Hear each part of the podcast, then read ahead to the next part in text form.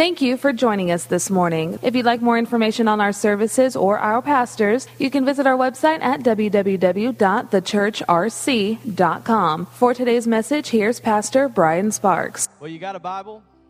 Uh, turn to, uh, if you could, turn to Psalms 1 3. We're in a series called Planted. Uh, planted. Psalms 1 3 is our key verse. And then I'm, I'm actually going to give you two uh, scriptures. So if you want to put uh, your finger in one of those spots and then, and then flip over to John 4, we're going to read 31 and 34. John 4, 31 and 34. When you got it, say amen. All right. You don't say hold up. All right, we're good. We'll have it back here for you too. Psalms 1 3. And he shall be like a tree planted. Come on, somebody say planted. Come on, say planted by the rivers of living water that brings forth fruit in its season, whose leaf shall not wither, and what, uh, whatever he does shall prosper. I don't know how many of you would like to be like that tree but I, I, personally would like to be exactly like that tree. And we've, we've talked about this many different times. Most of us understand that we want to we want to have fruit that remains. We want uh, we want to uh, our leaf not to wither. We want to be prosperous. Amen. But the truth is is that we have to understand one of the key elements in doing that is staying planted where God has you, staying in the place that God has you in. A lot of times we want to move from place to place to place to place to place and, and we wonder why we're not seeing the fruit that we want to see. And the truth is, is God wants you to stay planted where He places you. Amen? John 4, 31 through 34, we're going to jump into this message. Uh, just to give you a little bit uh, of background here, this is uh, the story of the woman at the well. And what happened is, is Jesus is making his way and, he, and he's walking through. It says in the passage that he had to go through Samaria. And I don't believe that Jesus had to do anything except because there was a reason for it. And he knew that this woman would, would be waiting. This woman would be there and she needed to have an encounter with God. And here he is, and, and they're worried. He says he's hungry hungry, he's tired. And so the disciples go into town to get him something to eat. And, and Jesus just takes, uh, pops the seat right there at the well, hanging out, waiting on this woman. And here she comes out and he begins to talk to her. And I love it because here, here she is. This is a woman who had been married five times, and the guy that she was living with was not her husband. And I love this because you most of us think that Jesus would have nothing to do with people like this. But Jesus goes out of his way to encounter people like this. And I want you to understand, I, if, if you don't hear anything else, hear this today. I don't know where you've come from and I don't know what situation you're coming out of, but I'm here to tell you that Jesus loves you right where you're at. With your mistakes, with your flaws, with everything that you have going on in your life, Jesus loves you. And you think that he would would have nothing to do with you, but let me tell you, He goes out of His way to have an encounter with you. So, this is where, where we're going to pick up. Finally, the disciples come back with food. They got, they got happy meals. They, they come back, they're ready to go. And, and Jesus, this is what Jesus says if in verse 31, 30, 34, excuse me. It says, In the meantime, his disciples urged him, saying, Rabbi, eat. But he said to them, I have food to eat of which you do not know. And they're like, What? Somebody hooked you up while we were gone. What, what's going on? And he says, Therefore, the disciples said to one another, Has anyone brought him anything to eat? And then Jesus said this to them My food is to do the will of him who sent me and to finish his work. Lord, I thank you right now for the word of God. I thank you that it's sharper than any two edged sword. I thank you that every ear in here is open and receptive to hear your word. Lord, I thank you for this amazing day already of lives being changed. And Lord, I pray right now that every ear would be open and receptive to hear your word. In Jesus' name, amen. Amen. If you're taking notes today, which I hope you are, because we have a saying here that paper never forgets. I might forget. I usually I do forget what I preached the week before, but the but uh, if you take notes, you will remember always. And and I believe that this is God has something for you. If you're taking notes, I'd love for you to title this message "Contributors and Consumers." Contributors and consumers. I, I, love this because here Jesus is, and he sat down and he's he he he begins to minister to this woman, and, and this amazing encounter begins to happen. And the disciples come back and they're worried about the physical. They're worried about giving Jesus something to eat. Jesus, you need some food. You need to eat something. And Jesus says, No, you don't understand. There's something that satisfies me, and there's something that fulfills me more than natural food. There's something that does something on the inside of me me that will forever impact me, that will fill me up more than what you see, more than what you think. And, and I think that we have a hard time understanding this because we are so consumed by the natural. We're so consumed by what's going on right now. We're so consumed by, by possessions. We're so consumed by, come on, satisfying our flesh. It's just who we are. It's what, it's what we are. I don't know uh, how many of you have kids here, but my kids' first words were dada but I think their second word was mine. Huh? How many of you have ever been around uh, uh, kids that, that when they get a present or they get a toy, they will automatically, you take that away from them, they say, very passionately, they say, they say mine. I, am amazed at this. I, I, I had uh, my daughter one time was uh, was sitting uh, at the uh, on the floor, and my son was doing what he do, does best. He just was putting everything in his mouth, and and my daughter had a Barbie. This was years ago. This wasn't just yesterday. But my daughter had a Barbie and or, or a, a, some kind of baby doll. Come on, all all baby all girls love baby dolls, and and and she had had this baby doll, and my son had found it and he put it in his mouth and he was slobbering all over it and drooling on it. And I watched her get up. She wasn't playing with the doll, and she walked over and very aggressively in anger, she reached down, she grabbed the baby by the arm, and she pulled it and said, Mine. See, the truth is, is in our very nature, we are selfish people. It's just who we are. I never one time sat down and said, listen, Brayley, I want to teach you a lesson on being selfish. I want you to understand that when you get something, you, this is yours, and you need to really uh, uh, be aggressive about it. And you need to you need to not share. You need to be completely. I never one time had that. In fact, it's quite the opposite. Don't we always spend all of our time saying, "Kids, you need to learn to share. Come on, you don't be selfish. Don't be stingy. Come on, you got to learn to share because in our nature we are selfish people. Can I hear an amen?" Growing up, I, uh, I was a fan of, now I'm not so much, but I was a fan of McDonald's. How many love? See, I, I, I love this because you ask how many people eat McDonald's and nobody raises their hands, but somehow they serve six billion people a day. It's probably a little bit of over exaggeration, but they do serve a lot of stinking hamburgers every day. And, uh, anyways, and so, uh, but I was, a, I was a fan of McDonald's growing up. And uh, who doesn't love a Big Mac? But I, I, don't know if you remember this slogan. Slogan. If you were born after 1985, this will mean nothing to you. But I want you to, if, if you know it, just say it along with me. Two all beef patties, special sauce, lettuce, pickles, onions on a sesame seed bun. Come on, I, am preaching revival to some of you people. You you gotta you gotta hear this. We had this thing that we loved McDonald's, and it, and it didn't matter what it was. Everybody can quote that, and everybody can say that. And no matter what, you could go into a McDonald's and you would walk in and you would say that you would say, "I want a Big Mac," and that's exactly what you got. You got two all beef patties, special sauce lettuce, pickles, onion on a sesame seed bun. There was no variation, there was nothing that changed. That's exactly what you got. Until a competitor came along and all of the sudden began to change the game. And that competitor was Burger King.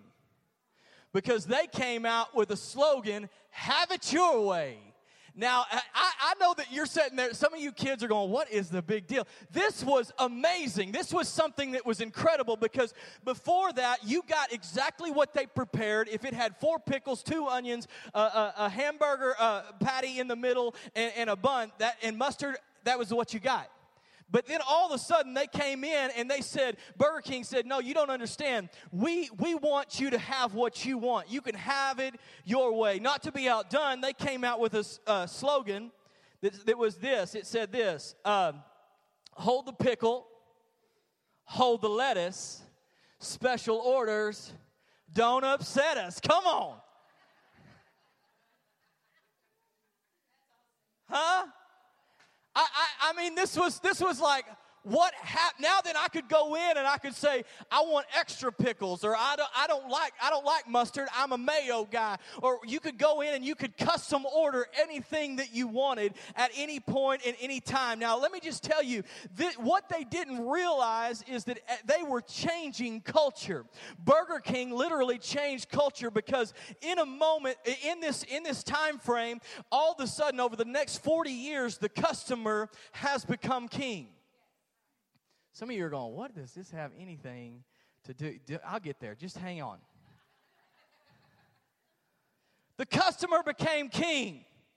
I mean, it's all about the customer. It's all about what you want. Have it your way. We want to make you happy. Now, then, customer is so important, co- companies will promote this. They promote quality, value, style, service, selection, convenience, savings, performance, come on, experience, low rates, friendly service, name brands, easy terms, affordable prices, money back guarantee. Free installations, free admission, free appraisals, free alterations, free delivery, free estimates, free home trials, and free parking. No cash? No problem. No kidding. No risk, no obligation, no red tape, no down payment, no requirement. And don't forget to pick up your free deluxe custom designed high quality one of a kind pencil holder because you are that important to us. The customer had become king. And it doesn't matter what, they will advertise anything they can possibly advertise in order to get you in the front door. They want to offer you the moon and the stars, and they want to offer you anything that they can to try to get you in the front door. Now, here's the thing while that is completely and totally fine for business, what is really sad is, is that it has begun to leak over and has leaked over into the church world. And now, then, church members and church people have become consumer minded more than anything. They, they are so focused on being a consumer. They're so focused on this is about me. You don't understand. This is all about me. I go to church, and if they do everything right and they check all of my boxes, maybe, just maybe they'll get my business. Just maybe I'll come back. Just maybe I'll be a part until they start doing stuff, something that I don't like, and then I'm out. And I want you to understand that God has not made you to be that way. God doesn't want you to be that way. It's not about having it your way. I can't tell you how many people I've had that I, have talked to, and, I've, I, and they come up to me and we'll talk, and we're greeting them in the foyer as they're leaving. And I say, hey, you know, so th- thank you so much for coming. And they say this, uh, we're just church shopping.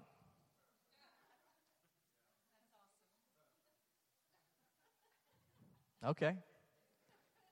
Church shopping. Doesn't that, doesn't that really say it all? We're shopping for a church that sings the right amount of hymns and the right amount uh, of contemporary worship. We're searching for a church. We're shopping for a church where the preacher does everything that we like and he doesn't preach in a t shirt.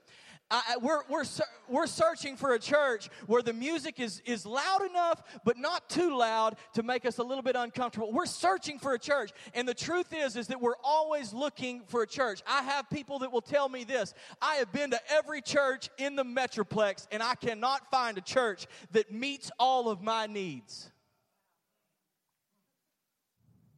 I know this is a popular message, but the truth is, is that the church, let me just tell you something. If you are a believer, if you are a Christian, the church is not supposed to meet your needs. It's not about you. We are called to be the church. We are called to be set apart. Come on. We are called to make a difference. If you call Jesus the Lord of your life, he says this you are a minister of the gospel. You don't have to have pastor in front of your name in order to witness to somebody and to help somebody and to tell somebody about the love of Jesus. Jesus. Church shopping. I can't find a church that meets all of my needs. I want to say this statement, and I, and I think that it's, if you understand it and you really grab a hold of it, it will change everything. But here at the church, Royse City, we believe that we are not spiritual consumers, we are spiritual contributors. We believe the church does not exist for us, but that we are the church and we exist for the world. I, am going to say it again because I really want you to understand this because I think this is something that has been lost in our church. This is something that's been lost in the church in general. You go, you go all across the world, and I think it's something that's been lost. But the truth is, is that we have to understand this: that we are not spiritual consumers, that we are spiritual contributors. The church does not exist for us. We are the church, and we exist for the world people come in and they sit on a pew and they, they, they put a frown on their face or, and they sit there and they look and they, and, and they have this look of disdain. And, and, and I'm telling you right now that I, I honestly, I, I tell people a lot, I don't really like most church. Uh, whenever I go into churches and it's super religious, I cannot stand religion. It's one thing that I do not like at all because I understand this. When you get this on the inside of, of you and you understand that we are the church, that we exist for the world, you begin to take on something completely different and act in a different way.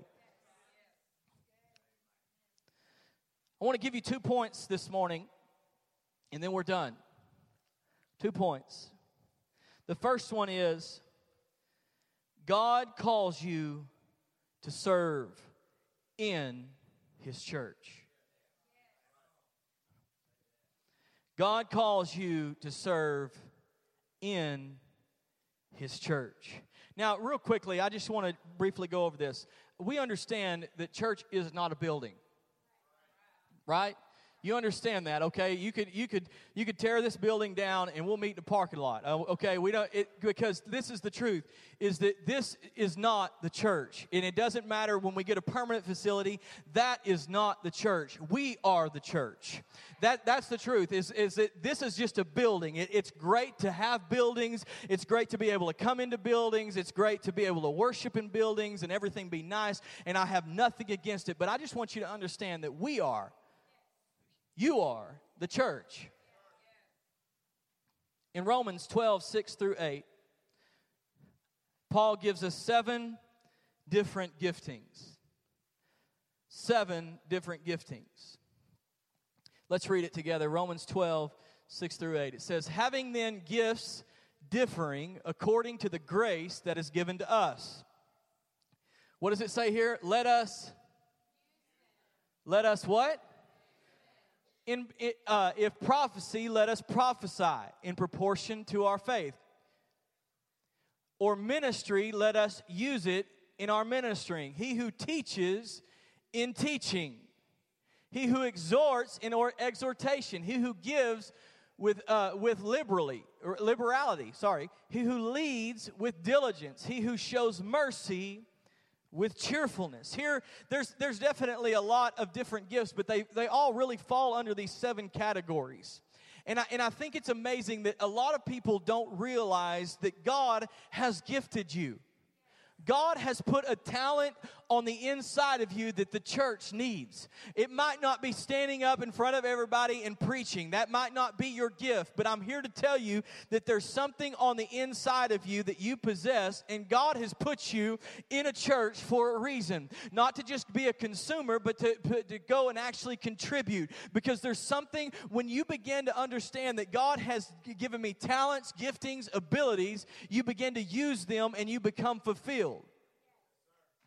This morning, you, you drove up here, and there's no doubt that you saw signs pointing you into the church. If, there, if you will know that we're here, I can promise you but the truth is, is that we have this team that goes out and puts up signs everywhere. Then you walked up and you probably went into a check-in room and you checked in your kids. And we have a team that, that's there to check in your kids. Then your kids went into children's church and, and they're being taught and, and, and having fun and, and, and getting the gospel preached to them. And then you have your babies who are being rocked in nursery by people who love babies. And, and, and then you walked across and you had coffee and you have donuts that was put out and, and, and presented in a good fashion by people that served in hospitality.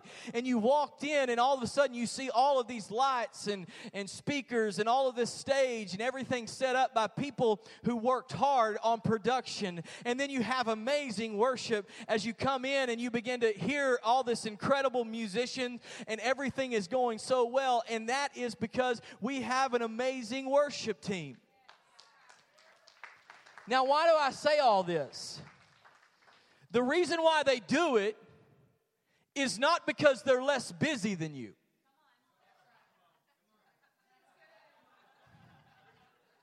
Oh, they must not have a job.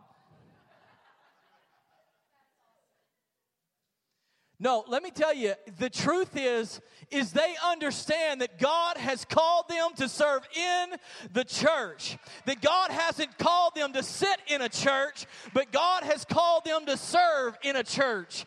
And they show up day after day after day to do all of this because this, we understand that we are called to create an atmosphere for people to encounter Jesus. And so when people come in and they don't know Jesus and they don't know this hope, and they don't know the love of God. They come in and there's this atmosphere where people have thought about it before they ever got here. And there's people that's greeting them and telling them hello, and they feel loved and they feel welcomed, and everything feels polished and everything is done because they understand that they are called to serve in the church. And when they see somebody lift their hand and say, I want to accept Jesus for the first time, Come on, they know that they were as much a part of that as the man up on the stage preaching.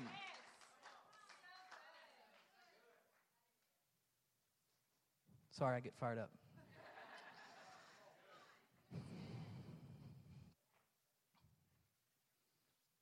They understand. They might be busy.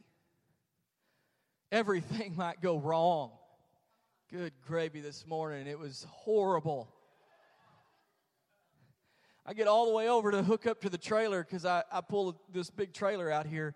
And I get out and I realize that I have forgotten the ball. So I cannot pull the hitch or uh, I can't pull the trailer. So I have to drive all the way back home. This morning, my wife got up at four in the morning because she goes, Oh my gosh, I forgot to buy a tarp for the, the, the baptismal to sit on. And so she drives to Rockwall, Walmart, to buy a tarp at four in the morning. In the storm, everything going on, she gets to Walmart parking lot, reaches for a purse, and realizes that she has forgotten her purse. You ever had one of them days? Come on. But the reason why we keep showing up is because we know that we're called to serve in the church. I really do believe that the church is the hope for this world. I really do.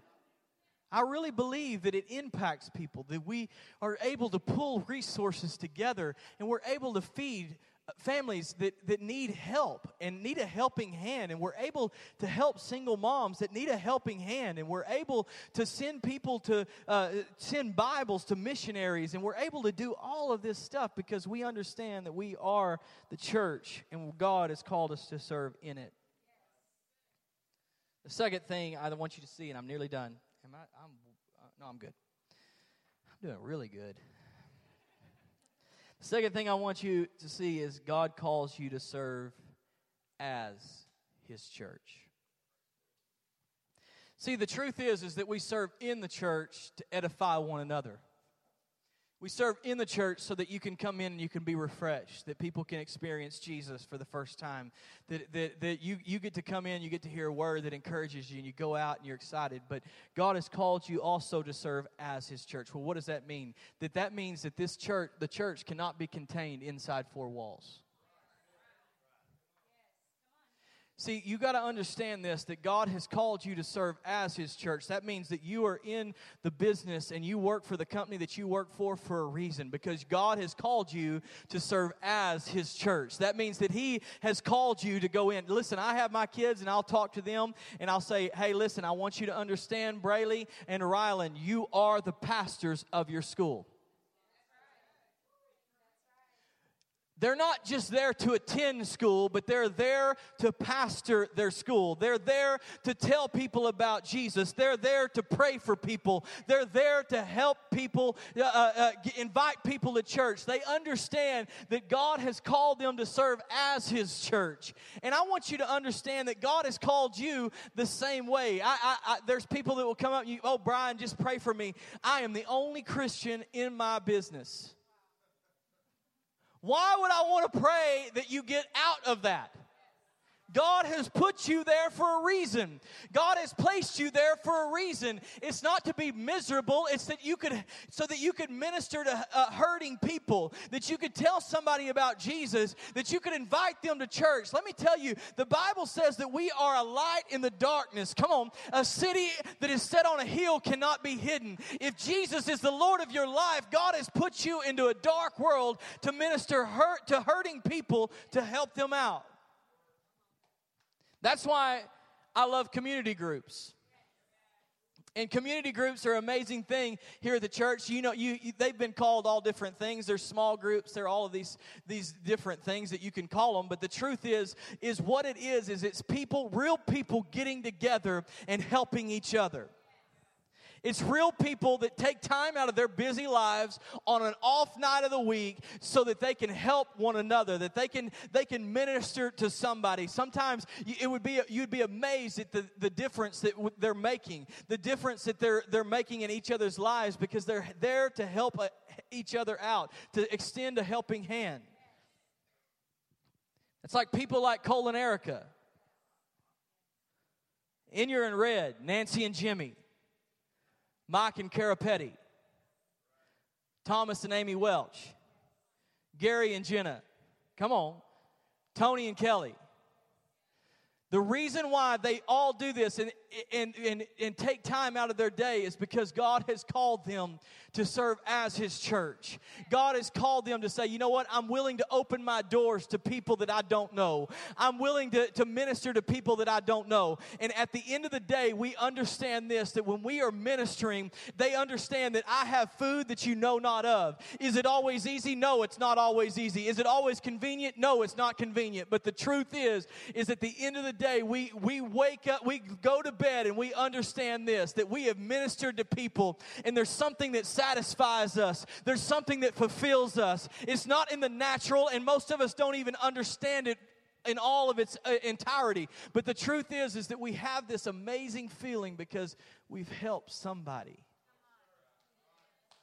And when you begin to use God's gifts, and when you begin to use his talents, and when you begin to use the abilities that He's placed on the inside of you, and you begin to minister to hurting people, and begin to show people the love of Jesus, there's something, and you'll go, I don't know what it is, but a joy begins to come up on the inside of you. And you begin to say, Man, I have food that you know not of. Why are you so happy? Why, why, what makes you different? What makes you so, do you not have any problems? No, the truth is, is sometimes you'll, you'll talk to these people and I, I know what's going on behind the scenes and it seems like all hell is breaking loose, but they have a smile on their face because they are the church. And they're using their gifts, their talents, their abilities to minister to a hurting world. And at the end of the day, that's what God has called all of us, all of us to do. The truth is, is that I have a vision for this church that's greater than what you see today. I have a vision for the church that loves more than it's been loved. I have a vision for a church that gives more than it has received. I have a vision for a church that serves more than it's been served. Come on, I, I have a vision of a church who doesn't don't constantly point out people's flaws, mistakes, and failures, but they're constantly pointing to a Jesus who changes lives, who sets people free, who gives hope. Come on, somebody, who heals the sick. Come on, who sets free the bound. I have a vision for church not full of consumers, but who, of people who are actually fulfilled because they're contributors. It's not about one man, one woman, one family. It's about us. We are the church. And I guarantee you, there's people in your life you can touch. I always encourage people to pray a dangerous prayer every morning. It's pretty simple and it's pretty short, but it goes something like this Lord, use me today. If you'll begin to pray that prayer, I promise God will start using you. And it might be scary at first. It might seem like you don't have the answers, you don't have it all together. But there's something, it will change your life because you have food that they know not of. And you're doing the will of God that sent you.